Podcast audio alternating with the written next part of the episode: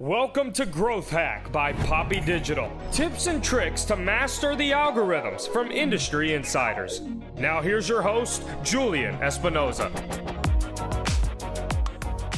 Welcome back to Growth Hack, where we break down marketing channels like Google, Facebook, Instagram, and show them how to make them work for you.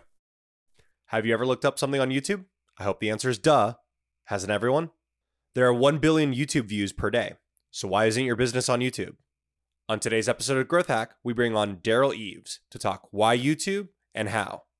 Derral is the CEO of Creatus, a video marketing and strategy company. Daryl consults some of the biggest YouTubers in the world. He has helped 27 YouTube channels go from zero to more than a million subscribers, and he has generated nearly 70 billion views on YouTube. He is the Wall Street Journal best-selling author of The YouTube Formula: How Anyone Can Unlock the Algorithm to Drive Views, Build an Audience, and Grow Revenue. Welcome, Derral. It's good to be here. There's a book that you've written, uh, and it's super cool that you had Mr. Beast uh, write the foreword. And uh, I did take the time to actually read the foreword. And uh, it, it's really interesting. He talks like pretty much right off the bat. He goes, if a brand doesn't have a YouTube channel, it's like insane to him. And so, can you break that down? Why did he say that? Well, I, I do believe that the world's changed quite a bit in the last uh, 10, 15 years, you know, and uh, brands, if they really want to succeed, they got to get where the eyeballs are at. And a lot of brands are so archaic in the sense of, oh, we're on radio, we're on TV. And yet there are channels right now that if you take all the channels on on on TV and put them there, and there's YouTube channels that actually get more eyeballs than they do. And so if you got to go where um, the eyeballs are at. And I think, you know, he was being very direct and saying, hey, everything else is super archaic and where you need to be is online, especially on YouTube. The idea is like, hey, a YouTube channel makes sense. Brands should be doubling down on this. What do you do before you start a YouTube channel? Like, what, what do we need to think about? I, I mean, the thing for me is I've had a lot of success when it comes to YouTube. I've been on the platform since 2005 and I've just crossed 80 billion video views. And so the first thing that I look at is who's the intended viewer and really start to defining who that is because it's so important um, because the way that the AI in YouTube works is goes out and find finds the viewer for you. And so the more that you can identify who would actually like that type of content and the value that's going to be trans uh, that transaction is going to occur, um, YouTube can do its thing, and that's where you can get massive growth, massive views, massive subscribers. Is is really understanding who you're actually making the video for. And I think where creators and brands go wrong is they they say, "I just want to create this," and and they have no forethought on who's going to be watching it. And so they get very disappointed when they only get one view or two views or a few views because they really didn't really cater to that that person like they should. And so uh, that's something that I I preach, I teach. You know, I've worked with uh, some of the biggest brands in the world, and I had to even help them understand who the viewer avatar is and really take them through the process of, of a viewing cycle uh, on YouTube. You know, it's funny. Um, we we take content, I, and I have a lot of people on this show, and Michael Stelzner has a lot of the same people interviewing on his show. The first thing that anyone talks about when we talk about a channel, we talk about audience. I mean, it's like, and it's just so funny how like almost underrated audience is when it comes to these platforms because it doesn't matter if it's TikTok, YouTube, uh, Snapchat, Instagram, and Pinterest. Just think about the audience. What what what is the audience? Why are they there? And, and what are they doing? So this actually leads us into content does copycatting work on YouTube? Um, so I want to I want to answer this the the proper way because I think uh like oh I can make that video and do exactly what they did. There's no unique value when you copycat. However, I do believe that you need to see what success looks like. And you can see very successful videos. And some of the the struggles that content creators have or brands have is they see something with a whole bunch of views, but they can't really understand why it has so many different views. It, it, there's just kind of a disconnect. And so they think, "Oh, we'll just recreate that moment," but they literally miss the most important elements that are in that. And so uh, I think from from every perspective is copycatting isn't necessarily anything good because it's a me too uh, but if you can put your own spin on it or learn from that that uh, piece of content uh, you know, and help you do a lot more research of what you're putting out, then yes, that can be super powerful and super necessary uh, to really succeed on the platform. I definitely want to talk about Mr. Beast for a second because I think he's had one of the most successful videos that he's had come out very recently, and it, it was funny in my own head. I predicted that he was going to do it. Um, so before we get into that, though, it's let, us talk about this uh, recon phase and this research phase, uh, and you go really deep into this in, in in your book. Can you talk about what is involved in this recon and and uh, analysis phase? Yeah, I, I think uh, there's several mistakes that creators and brands make when they come on YouTube is they just upload a video and, and expect the YouTube gods just to put it out in front of the right audience. Uh, for me, there is a pattern to success. There is a formula to success.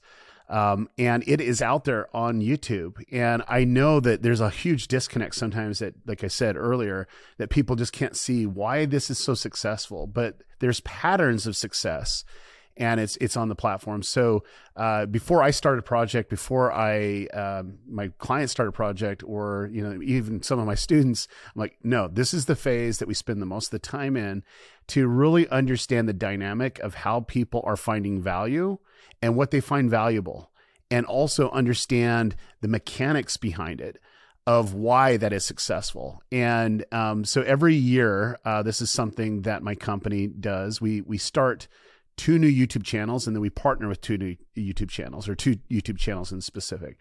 Um, sometimes it's three to four months or even six months of recon and research of really understanding the dynamic of of the audience, the type of content, what they'd find valuable, doing several iterations of ideation and video uh, edits that we just never see the light of day because we feel like we missed the mark and um, that's why you know like every, every year you know we're getting several youtube channels get a, over a million subscribers each. In fact i've helped 28 channels go from zero a plan to uh, a million subscribers by just understanding what is valuable for a viewer and then ultimately catering a viewing journey for that viewer. And uh, once that happens youtube does its thing. It, it, it's able to completely identify um, who that viewer is, see some patterns that we can't see because it's artificial intelligence and it sees patterns that we normally don't see, and recommend that content to the most likely viewer. And so the recon and research phase, I feel like is the most critical and it's the most overlooked. I think people just, oh, I'm going to shoot a video. This is what I'm going to do. I'm going to pick up the camera. I'm going to talk. I'm going to edit and go there. They're not really seeing, well, who's on the other end of that camera? Like who's on the other end of that video? Um, what would they do to have those freak out moments or jump off moments? You know, we need to be able to reduce the jump off moments and increase the probability of them getting really pulled into the video content. I think years ago I was definitely that person. It's like let's just let's just start. I mean, that's how I started this podcast. And guess what? I threw away twelve episodes before it even launching because it was just pick up a microphone, pick up a guest, and let's go. And and I definitely looked internally, listened to my podcast, and I was like, you know what? This this is not this is it's not good. I wouldn't listen to this. And I think that's definitely a bar you should set for yourself is would you listen or watch your own video, right? Yeah, I want to I want to just uh, specify. I do believe you got to put out content. Um, you know, I, I do believe that you know getting it out there, just taking that next step is is really important. I don't want people to get like so paralyzed that oh I can't do this. I haven't done enough recon. No, what you do is test it like what you did and you realize oh that's not as good as what i had in my head. We got to do a lot better job and you scrap it you know? But there needs to be a point of where it's good enough you know good enough to start and then it's about that consistency factor. And I think definitely uh, I learned that from Reid Hoffman from LinkedIn Masters of Scale. He definitely said, um, you know, the, the logic of if if you're ha- if you are completely happy with the end product, you took too long, right? So you need to be somewhere where it's like you're not 100% happy. And, and to be honest with you, when I launched my first few episodes, I was not happy. I'm probably still not happy with the episodes of where they are today, but we're we're we're, we're moving along. So I want to talk about Mr. Beast, one of Mr. Beast's most successful videos, because I think it's just like worth talking about. And and I got to tell you, I'm not gonna lie, I should have written down, I should have had a Twitter post about it. I predicted he was going to do it. And it's just obvious that he was going to do that video. It was just completely, it made so much sense.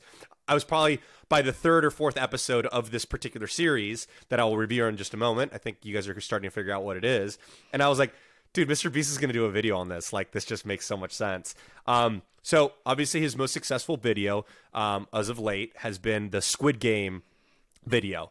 Um, I think I checked before we started the show. It was like 150 million views. I mean, dude, that's ridiculous.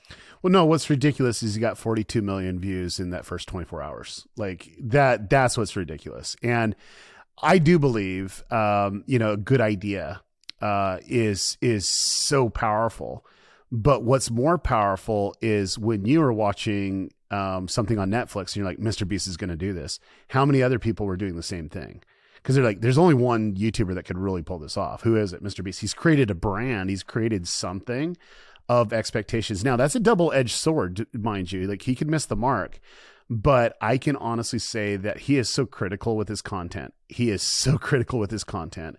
Um, and I've worked with him for so long of just really seeing how meticulous he is and how he, the thought process is.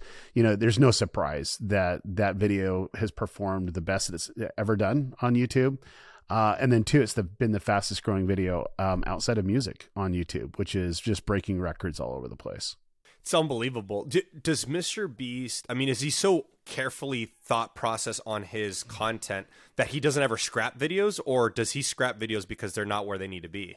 Okay, so to, probably to answer this, uh, the best would be um, he has spent millions and millions and millions of dollars that have never seen the light of day on video content just because they didn't uh, meet the par. It, wasn't up to his uh, specific standards. Now, that didn't take away the idea was good, but it was just something about the execution, something about the process that just disconnected him. And so he scrapped it. And he's been known to scrap um, about one out of every four projects, if not more. It just depends on you know where it's at but it's a lot of money energy and resources go into it that just never sees the light of day Let, us talk about something that he does really well um, which is a question i want to have is his hooks and and you have a, dedicate a good portion of the book to hooks what, what how do we hook an audience well, I think the biggest thing is how do you stand out, and what what you need to identify is the first uh, place to stand out is with your thumbnail and the energy and effort that uh, he goes into, and then the the successful creators that go into of really how do you stand out compared to the the um, competition. You are competing with with eyeballs on the YouTube homepage or the su- suggestion, and how does your thumbnail actually explain what's going on in the video? And then as you stand out from that they're going to glance at your title? And is it going to be intriguing enough? Is there going to be enough curiosity um, that people will want to click? And as soon as that happens that's where i believe the hook starts um, and the, the next moment is can you deliver on the promise of that title and thumbnail in the, the fastest amount of time few seconds, few, you know, 10 seconds, whatever it may be, to really pull them into the journey of the video. And if you can, uh, and you're delivering on that, they're like, hey, this is what I clicked on to see. And they come into it and it's not disconnecting. You're going to get them for a good 30 seconds to a minute. And when you get it to 30 seconds a minute from that hook, what you got to do is pull them even in deeper where you fulfill even deeper on the promise, or there's enough curiosity that takes them to the next minute and uh, that's that's a tough challenge to be honest with you. I think a lot of creators don't really put a lot of time and process in that first thirty seconds of the video or even the first minute. They just look at the overall production. But I can guarantee you, um, probably the most videos that have been scrapped by Mr. Beast is when they didn't get the hook right. You know, it's just like people are going to jump off. You know, and if he can't get that down, we ain't doing the video. And and I and I found too that as content creators are creating content, those that are really sensitive to the title, thumbnail, and pulling people into the video, they're the ones that are actually succeeding on the platform. Absolutely. I mean, whenever you watch a Mr. Beast video, you, I, you end up watching at least half or the whole thing. Um, it, he he really does that as you talk about in, in, in your book, the story arc. He really builds that and gets you to the climax and you kind of just want to finish it with him and, and you don't even want to fast forward. So, um, Mr. Beast is definitely a great place to, to, to look. Uh, he's got a formula, he's got a sauce. And I think your book really highlights this sauce and this formula. I appreciate it. Let me, let me kind of, cause I, I don't want, um, people listening to this or watching this to think that they have to have a Mr. Beast level of of uh, ideation, right? Um, like Mr. Beast has so many employees and so many. The production's so big, and he's spending so much money. And the complete opposite of this is Mark Rober. He puts out twelve videos a year. He has one employee, you know, and and he's pulling off amazing video content. And then even taking it further, if you guys want to take a look at Dr. Dr. Stein, um, Dr. Stin, sorry. Um, here, here's a guy that has 1.6 million subscribers and he, he gets hundreds of thousands, if not millions of views on his videos.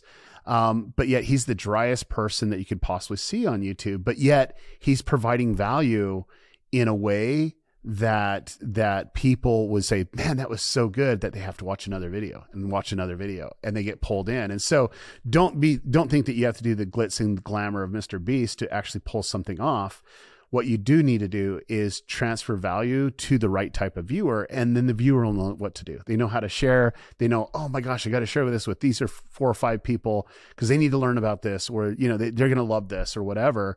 Where you know our human nature is meant to once something impacts us or something, we have to share it. Like that's just human nature 101. And and so um, I just don't want everybody to go away of hey if you want to succeed on YouTube, you have to do a Mr. Beast style type videos. I don't believe that. I believe that you got to understand your audience. You need to provide value. You need to entertain, educate, inspire them along the way to keep them pulled into the story. Uh, but ultimately, it's it's your job to really understand how that value will be transferred. And so you could do it at that level where it's more general of the value proposition, or it could be very specific to a, a specific niche. Derral, before we leave you, um, thank you for obviously sending the book over. Um, do you have any thoughts um, or something you want our audience to know about about the book that I haven't covered yet? Yeah, like the book is in three parts, um, and and basically, I wanted people to understand the history of YouTube because then you understand why YouTube makes certain decisions and where they actually see priority um, and and then I break down the AI and algorithms um, of YouTube and why why that's important. Then the next stage is part two. The book is just the opportunity. Uh, I think every day I run into people and they're like, "You make money on YouTube?" I'm like, "Yes, you can. a lot more money you can ever imagine." Uh, so I, I wanted to share everybody with the opportunity. And then part three is the YouTube formula.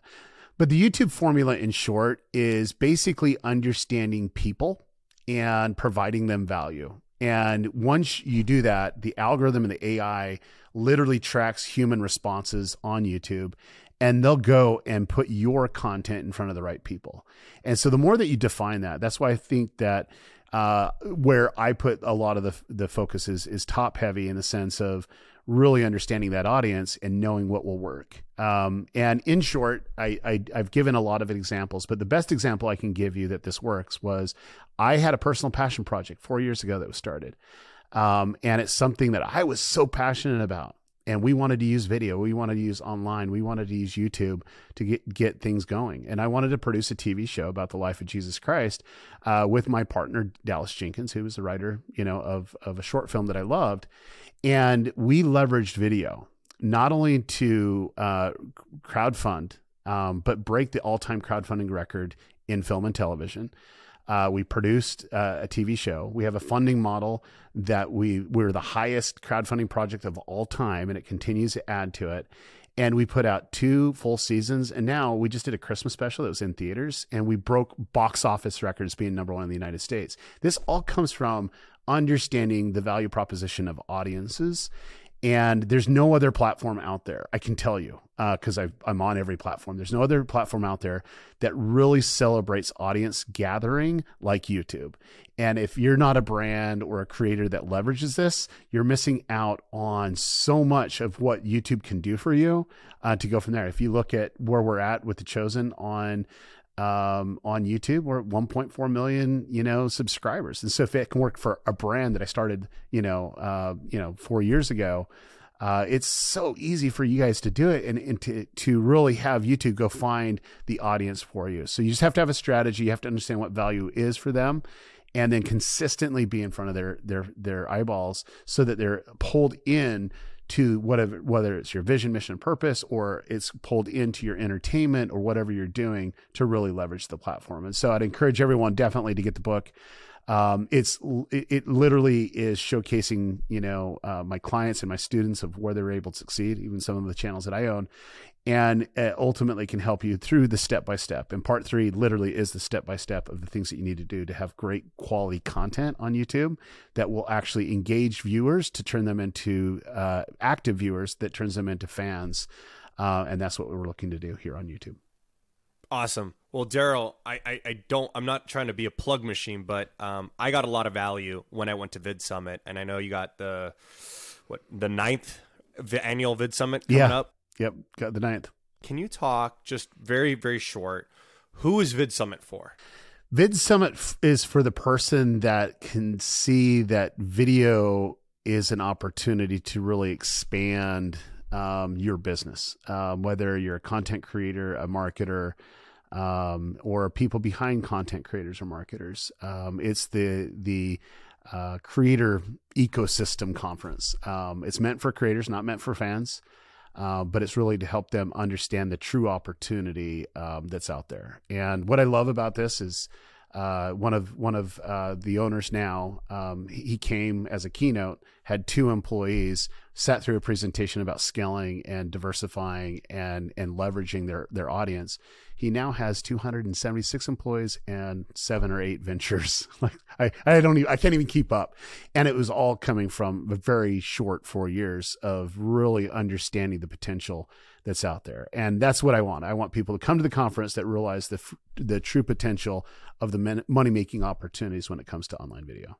I recommend it if you are one of those people in that category in that bucket. I attended. I definitely suggest. We'll have a few things. We're going to have a link to um, Derral's book in the show notes. We'll have a link to the direct Vid Summit um, website uh, if you want to uh, look at that and potentially consider a ticket.